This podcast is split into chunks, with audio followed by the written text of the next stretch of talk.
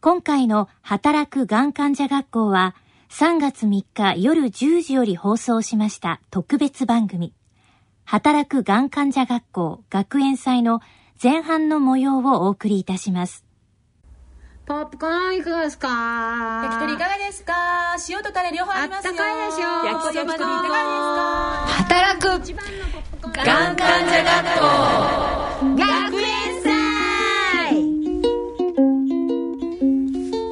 皆さんご機嫌いかがでしょうか？働くがん患者学校学級委員長。乳がん8年生になります。桜井直美です。えー、この番組は毎月第1、第3日曜日の夜9時からお送りしている番組、働くがん患者学校の特別番組です。どうよ？どうよ？どうよ？え3月3日のひな祭りのこの日、我が学園でもお祭りをしようというディレクターのご意見でですね、えー、これから2時間にわたり、学園祭として放送してまいりたいと思います。え、皆様、長くなりますがよろしくお願いいたします。さて、ここで、我が学園、眼学のクラスメートを紹介します。え、今日はですね、あの、みんな他にもいるんですけども、みんなたこ焼き売りに行ったり、あの、ポップコーン売りに行ったり、あちこち行っちゃってるので、一応ここの今、マイクの前に立ってるの3人ということで、はい。はい。あの、ご自身の学園祭の思い出とともに自己紹介をしていただきましょう。じゃあまずは、どうぞ。高校時代の学園祭で時代劇のヒロインをやった乳がん6年生じゃなかった5年生のよしです。ありえないよね。ねしかも豊島え？豊島の役。あ、あそうそれならぴったりだわ、うん、うわうわ17歳から豊島かよはい。もうすぐ乳がん8年生の佐渡市近藤です。学園祭といえば焼きそばを売り。なんか知らないけど学校に泊まり込んで朝牛丼食べたっていう感じでしょうかね。もうね、ずっと食べてましたばっかりだね。飲んで食べて、私学園祭の思い出といえばですね、はい、えっと最後にやらなきゃいけないことがあって、うん、どんあのね学校のど真ん中にこあの池があるのね、はい、で「どんぐりころころどんぐりこ」お池にはまってで。あもうわかるよね。あのみんなで入らなきゃいけなかったザッパンそうです。はい、というのがうちの学園祭の、ね、その新入生がやんなきゃいけない。1年生オンリー。1年生は必ずそれやる。かわいそう。あもうこれも思い出ですね。はい。はい。さて、ここで番組のメニューを紹介します。えー、10時台の1次元目はですね、昨年のメーデー、なぜかメーデー、えー、芽が出るようにメーデーということで、5月1日に始まった番組。これいつもメーデーなんかやってるね私たちね。そうですね。ね。ね。ね。シンポジウムやったり、いろいろやってますね、うん、あのメーデーに始まった番組を振り返ってみたいと思います、えー、11時台の2時間目は「群馬県立伊勢崎紅葉高校、うん、これね3年行ってるんだよね。あすごい、うん、あのね、えーと、ある新聞でそのがんと就労っていう問題を取り上げていただいた記事をもとに授業をしてくださったんですよ、で私あまりにも感激してしまって、うんうん、まあ普通新聞って読んでおしまいでしょ、うん、それを授業の材料に使ってくれたというのが非常に嬉しくって、うん、ぜひその担任の先生と連絡取りたいということでお話をしたら、一度ぜひ来てくださいと、いうようなところから話が始まって通い始めても3年目です。3年。はい、いつもこう私はあのエネルギーを頂いております、まあ、ここでのですね、えー、いわゆるがん教育というかまあ、がんの授業ですね、はい、えー、どんなことをやってきたのかというその収録の模様を中心にしてお送りしたいと思います、うん、えー、それでは働くがん患者学ゲフィンセ、えー、2時間にわたりお送りしてまいります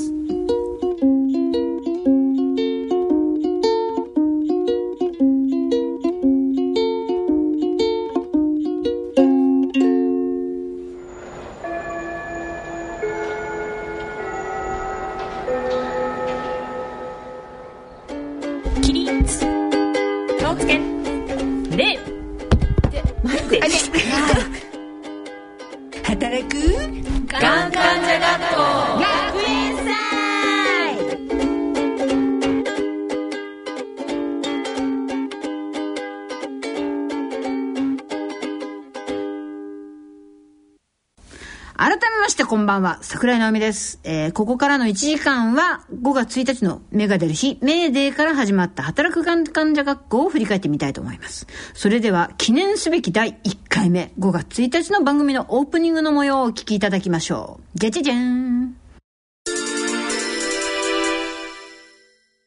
働くがん患者学校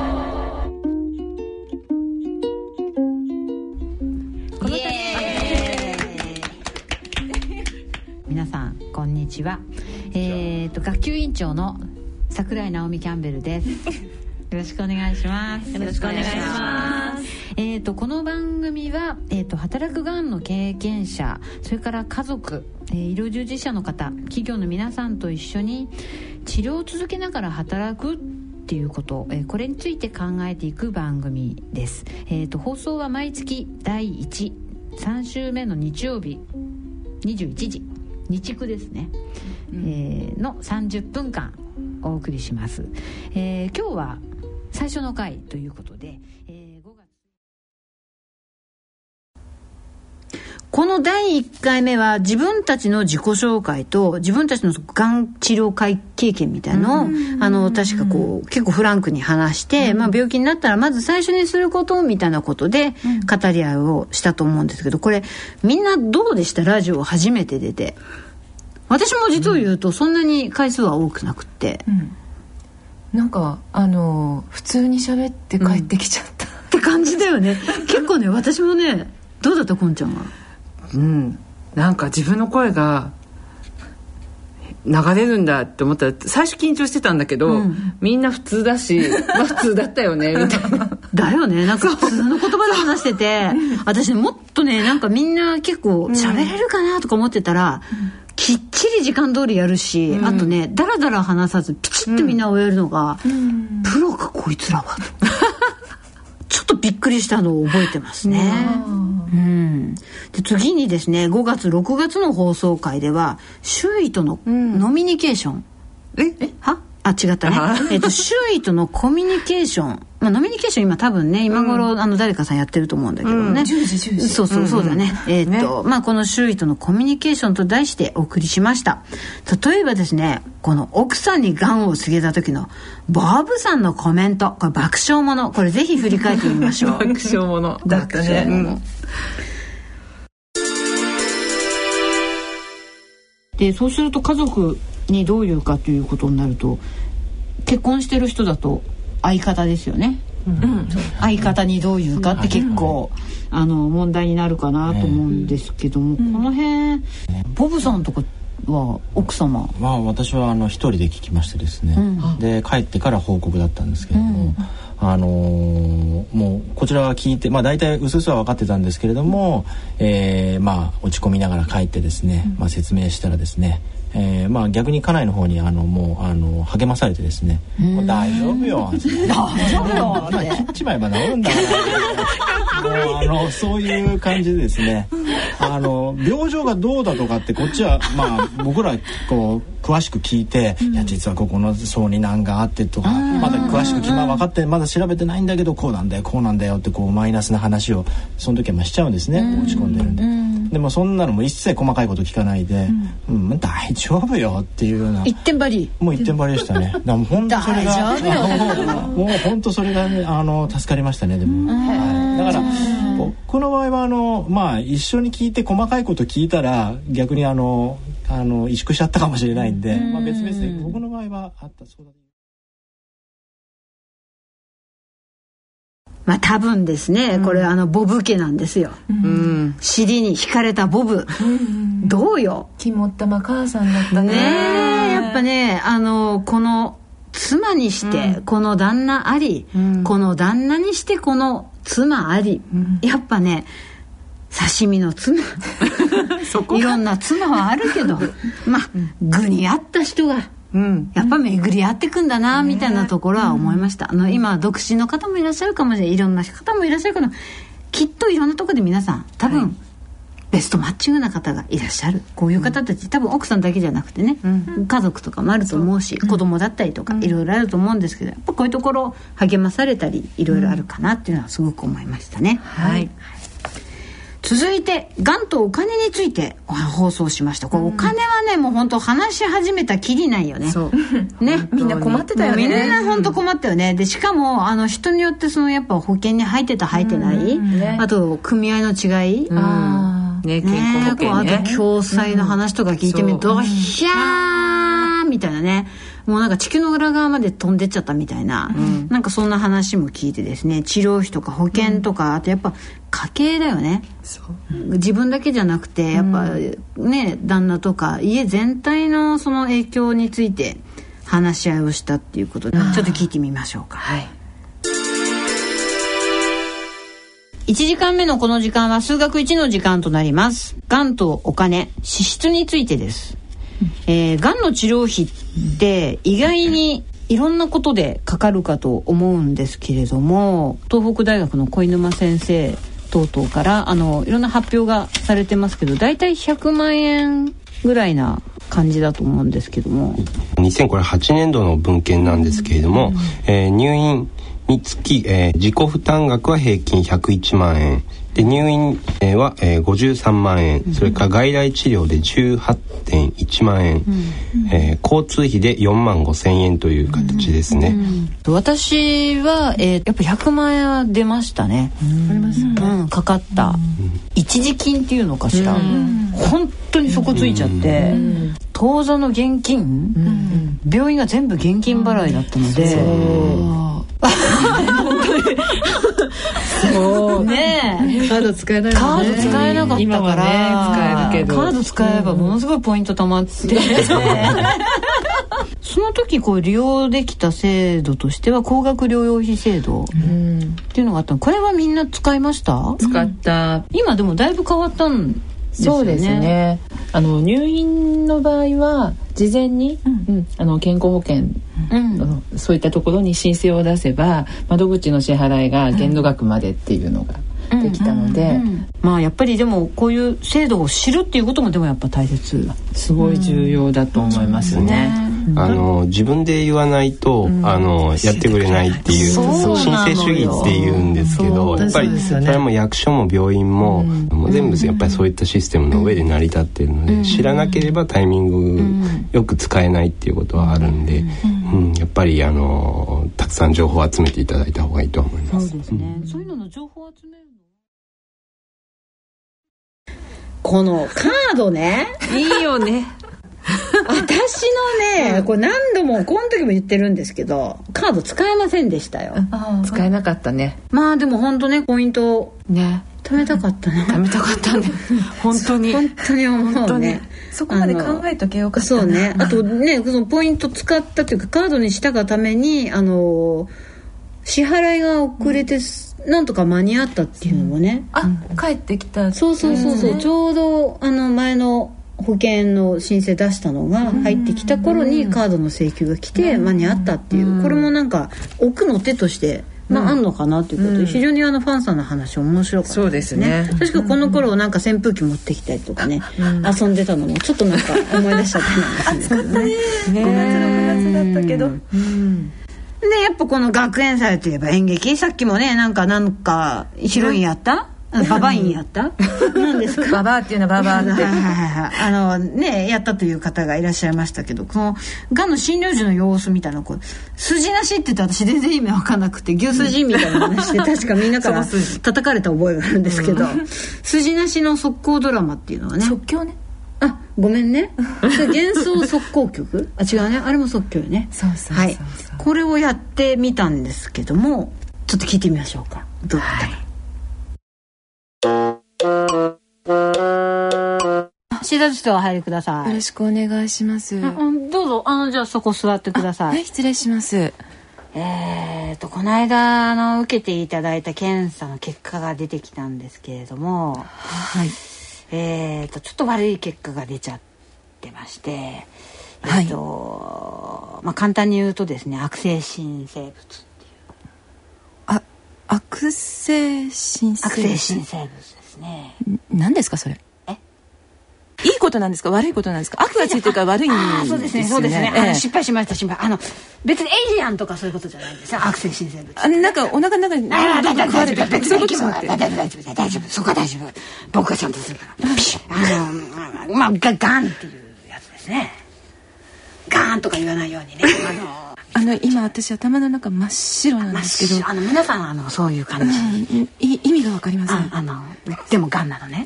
実際手術しないとわかんないんだけども。わかんないんですかえーとねあごめんね、ごめんね。これ僕のせいじゃないね、全然ね。あ君のせい私の君のせいだって私の中にできてるんですよね私のせいじゃないんですか？私のせいじゃないんですか？もう落ち着いて、落ち着いて、あの、ちょっと、看護師さん、看護師さんどうしましたか？あらあら、落ち着いて、落ち着いて。私警察って言ってないんですでも先生言ってることほら、落ち着いてないんです。僕ちょっとお腹痛くなってきた。ちょっと僕。先生も落ち着いて。はい、お座りください。僕は先生だからね。はい、まず説明をしてください、先生。落ち着いてあの気持ち深呼吸、深呼吸ですよ、深呼吸。一緒にじゃあ深呼吸せーの。ご めんなさい。がんなの。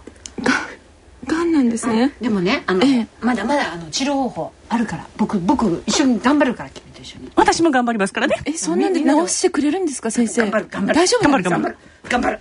僕僕頑張る。あの君も頑張って。か頑張りま一緒にす頑張ろう。ね。はいじゃあ、あの、ちょ、ちょっとじゃあ、み、みんな一息ついたかな？ついたね。えっ、とね、じゃあこれからのちょっと治療方法なんだけども、あの、ちょっと難しい言葉も出てくるかもしれないから、まあわかんない。難しいことばっかりです。ええあ、そう。うん、そうだね。えっ、と、うん。化学療法というのを受けてね。か化学療法？味の素で飲むあ、んですか？違う違う、それは調味料ね。あの、化学療法。化学療法。はい。何するんですか？するとね、うん。あの、がんを小さくして小さく取るっていう方法な。ん。だな。だけど、ちょっとね、あの、長くなっちゃうかもしれない。髪の毛長くなるとか、ね、手が長くなるとかそういうことじゃない。先生、本題に戻ってくださいそう。だね。あの、えっ、とね、治療の期間がね、ちょっと長くなっちゃうかもしれない。でも、そういう休める余裕とかあるんだったら、あの、ちっちゃく取る。まあ先に叩いて、まあ、その方が薬の反応とかもちょっと見れるんでね。その化学なんとかってあ痛いんですか？あい痛くない痛くないあのあの薬さす時はちょっと痛かったりするけど大丈夫ですよ、それぐらい。大丈夫ですよ。あの彼女いるから大丈夫。大丈夫、私上手。本本当上手。当本当？でもなんかこの前採血失敗してませんでしたいいえ、いえいえいえ、大丈夫ですよ。別の人だあ本当？あのなんか苦しかったりとか気持ち悪くなったりとか。あのちょっとねあの吐き気がしたりとか、あの髪の毛が抜けてきてしまったりとかね。え？大丈夫、大丈夫。先生はもうないけどね。あなたまた生えてくるから。でもでもでもダーリン今の髪型が好きだって言ってくれてるのに命のが大事でしょ、あなた。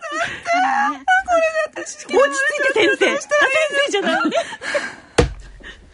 命がかかってるんだ頑張ろう一緒に生きられるんですか？大丈夫どうです？うん私意外にいけたんじゃないかなと思ったんだけど、これ皆さんこれ聞いてる方あの信じないかもしれないけど本当にその場でやったんだよね、盛り上がっちゃってね。本当に。何もなかったよね、今もうね顔から火が出そう。え？大丈夫？大丈夫？大丈夫？だホットフラ？ホットフラ？じゃなくって。だってあの名演技がなければね、本当に泣いてるかと思った。私びっくりしたもん、大丈夫？よっしーって感じで、最初頼りない先生だと思ったよ、うん、こんあないい先生だ護師さんもと思ったね結構ね、思いましたよね。ね。え看護師さん素晴らしいキ素ャラクター晴らしいキャラクターだったよね、なんかラマーズ法の呼吸方法とか教えちゃったりとかしてね、今違うちょっとなんか違うんじゃないのっていう話もあってでもそれ筋なしでやっちゃうっていうのは私はねやっぱこのメンバー最強だなっていうのをすごい思いましたね続いて季節は夏を迎えました、はい、7月には病気になったらまずすること、と題してお送りしました。あのここではですねあの専門医の存在とかあるいは自分自身の病気を知ることとかあと治療計画人生計画の見直しあと、がん難民っていう言葉、なんだろうこれって、っていうようなね、解説とかも含めて、あの、話し合いをしたかと思ってます。あの、一番やっぱり印象に残ったのは私は、まあみんなもそうかも、二郎さん。二郎さん物語ね。やっぱこのね、あの、命の選択だよね。サードまで行ってやったっていう、ちょっとこの話をちょっとじゃあ聞いてみましょうか。の病気になってすることなんですけども、うん。自分のやっぱ治療方法って自分の人生の選択じゃないですかこれ、誰がいいからって言って自分もあじゃあそれにって言って乗っかっちゃう。それはその人の人生で何かあった時に一番後悔するのは自分になっちゃうわけですよね、なんで自分で決めなかったんだろう、やっぱり自分で決めていくことってとっても大切なんじゃないかなと思うんですけども、えっとこの辺りでジローさん。ひー来たジローさんは、あれ、ね、お子さんお腹の中にいて、そうなんですよ。うん。妊娠とね5ヶ月かな。の時に乳がんが分かって、だから最初はそのそあの乳腺外科じゃなくて産婦人科の先生だったりするんですね、あのあのおっぱいをねちゃんと膨らんでくるしね妊娠すると、そんなこんなであれ？みたいなの、でそこから大学病院に乳腺外科っていうところに行って、何これ？みたいな。お腹膨らんでる状態で乳腺外科にいたんだよね、だからね。それで結局だからまあ診断されたんだけどそこでね、で、えーまあこ子供はだからまあ諦めなさいと、あ、そう。決めたんですよね。おろせって言われた。って言われたの、でとにかく早く手術した方がいいからって、で麻酔もするしで全摘だしっていうことも言われた。から、でえ？そりゃそうよね。と待ってよみたいなね。まあでもその時でももうパニックになってはいたけどでも結構やっぱりいやっぱ子供が結構冷静な自分もいてね、ですごい偉そうな先生だったんですよ。大学のさ上からな感じね。上から。ななんかもうさ私に何の選択肢もない、うん。僕に任せなさいと。当たり前でしょみたいね。もう僕の言うこと聞いてれば間違いないから、みたいなのあって、あの嘘 なんか臭いな。言えなかったね。言えなかった。もうだから選択肢なかったもん。こうしなさいっていう話だったのね、で聞いてもくれなかった。聞いてもくれなかった。あ、そう。それでちょっと最初でも一旦は引き引き下がったんですよ、はいはいはいっつって。でもちょっと待てよと思って、で当時私まだねあの 10, 10年以上前なんで、セカンドオピニオンとかってあんまなかったんだよ、でインフォームドコンセントとか、コンセントって何が？コンセントって何みたいな。まだまだそんな時代だったからすごい実は勇気がいたんですよ、その大学の偉い先生に言うのはね。でも言ってそしたらもうなんかわなわなしてたけどね。で私はその先生が？そうその先生がね。あの言うえ？あまたみたいな。何言ってくるんだみたいなで私は他の先生の意見も聞きたいからそのなんかジローさん 頑張った。偉い。え頑張った偉い。なんかなんかあれじゃない？なんか資料ください。って偉い。言って。でまあそれ持ってで違う先生のところ行きました。それはそれこそあのおホームページとか見てねあの本で調べて。でそこでもでも同じだったんですよね結局ね。あら。うん。ででも諦めなかったけど。まだじいさん。じいやっ。ぱりやっぱりあの子供を諦めるなんてありえないと思ったし、この先の人生ね。私のあの乳がんが治っても子供がいないなんてありえないと思ってたから、だから絶対諦めないと思って。それであの3人目の先生のとこ行ったら、まず半分だけ取って、それで子供を産んでから、もう一回手術しようというなんか案が出てきたんですよ。新しい案が。救世主出てきた出てきたんですよ、うん、麻酔も大丈夫だって言われて、あの局所全身麻酔じゃなくて、そこの部分だけまず取っちゃうと。まず原発だけ取ってっていう。そうそうそこだけ取ろうと、でそんなに乳がんいくらなんでも早くそんな3か月一回ね1年で死にはしないと、大丈夫だと、いうことでそれでとりあえずそこの部分だけを取って、で産んでそれからもう一度手術をしたと、素晴らしいやっぱりあのね、二郎さん、あの、10年目を記念して、えー働くがん、がんと一緒に働こうという本の企画も考えて、出版、手伝ってくれてですね、やっぱその、記念っていうのかな今娘さんもね大きくなって、あのがんのこと理解してくれて、あのまあ、そういう意味でこの時の二郎さんの選択っていうのは、まあ勇気は言ったけども、まあ、いい方向に行ったのかなって、逆にこれもしかしてねどうなるか分かんないので、もしまあ悪い方向に行ってたとしても、やっぱ自分が納得した治療を選ぶ、っていうのはどうですか？よし、やっぱこれすごい大切？うん、なんだと思う、ううん。んあのー言われた通りに治療してて、あれは一体何なんだろうって思うよりはでうん。そっちの方がいいのかな、という気はするね。ね。うん。うん。どうですかこんちゃんは？うん。なんか選択をするって言った時にやっぱり自分が選んだっていう、うん。うん、最終的には、それがやっぱり後で自分を肯定できるっていうところなのかなって、うん。やっぱがん自体は選択できないからね。がんは選べないしがん症も選べないけど、うん。選べるのは治療方法とかは選べていくので、やっぱりこういうところで何でも先生のおっしゃる通りでいいですってうんいうよりはやっぱがんと一緒に働いていくんだったらば、ねいろいろこうコミュニケーションとか報告のこととか考えると、やっぱりしとかないとうん。いけないのかな、この辺はそうだよね。やっぱ社労士さんとかもね、やっぱこういう相談とか今こんちゃんなんかもね就労コーディネーターとかやってるけども、うん。ご自身にそういう病識がないとなかなかそうですね。ね、説明できないよね、やっぱりね自分で選ぶためには学んでうん。知っていかないと選べないとは思うよね、そうだね。あのよくほら「ノーレッジズパワー」ってうん。うん。あるけど、うん、知識は力なり、うん。もう本当にそうですよね、うんうん。まあ、それからあとですね悩み相談ということで皆様からあのいろんなお便りをいただきました、あの漏れなくっていうかまあ強制的にですね、あの素晴らしい学生証を送りつけたわけですけどもね、えーこの中からあのちょっと共通するものを取り上げてみましょうか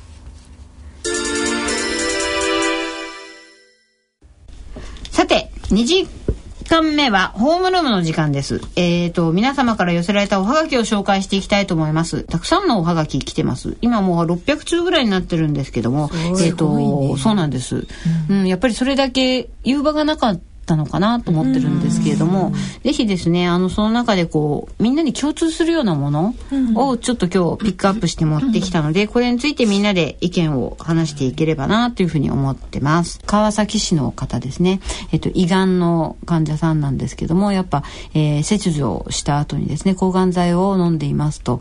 で、今は休みを取ってるんだけど、やっぱ復職した後に、今会社がリストラの真っ最中。うん。で求職者は例外と免れていますけれども、まあ復職した後ちょっと心配だと、やっぱこの辺すごくあのみんなも悩む壁かなと思うけどこれはもうぶつかっていくしかない、うんいやすごい先のことって誰もわからないので、これは健康でも同じで、だそこを私はすごいあの不安になった時はとりあえず3ヶ月とかとりあえず半年とかちょっと短く切って考えたりしてました。うん。うん。昔あの竹中正義先生という、あのがんになってお医者さんがいるんですけど、彼があの言ってて私ああと思ってスッとしたのはヘッドライトが当たる範囲までを、うんあのひとまず一区切りで生きていけばいいんだよう。んって言っててそれがだんだん伸びていくかもしれないっていう、なんかそんな考え方で、そう。うん。まだまだ起こるかどうかわからないことを心配しすぎないで、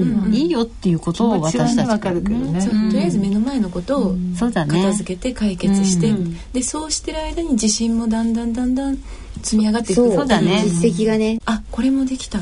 あれ？できた。意外にできるじゃん。そうそうそう。うん。あでもこれはダメだった。失敗しちゃった、じゃあこれは注意しようとかね、なんかそういう発見があるといいですね、あとはですねやっぱこれ、みんなが今私たち自身も抱えてると思うんですけど病後の過ごし方、うん。やっぱり、えっと2年3月えー埼玉3日放送。働くがん患者学校学園祭の前半の模様をお送りいたしました。この続きは次回の放送でお送りします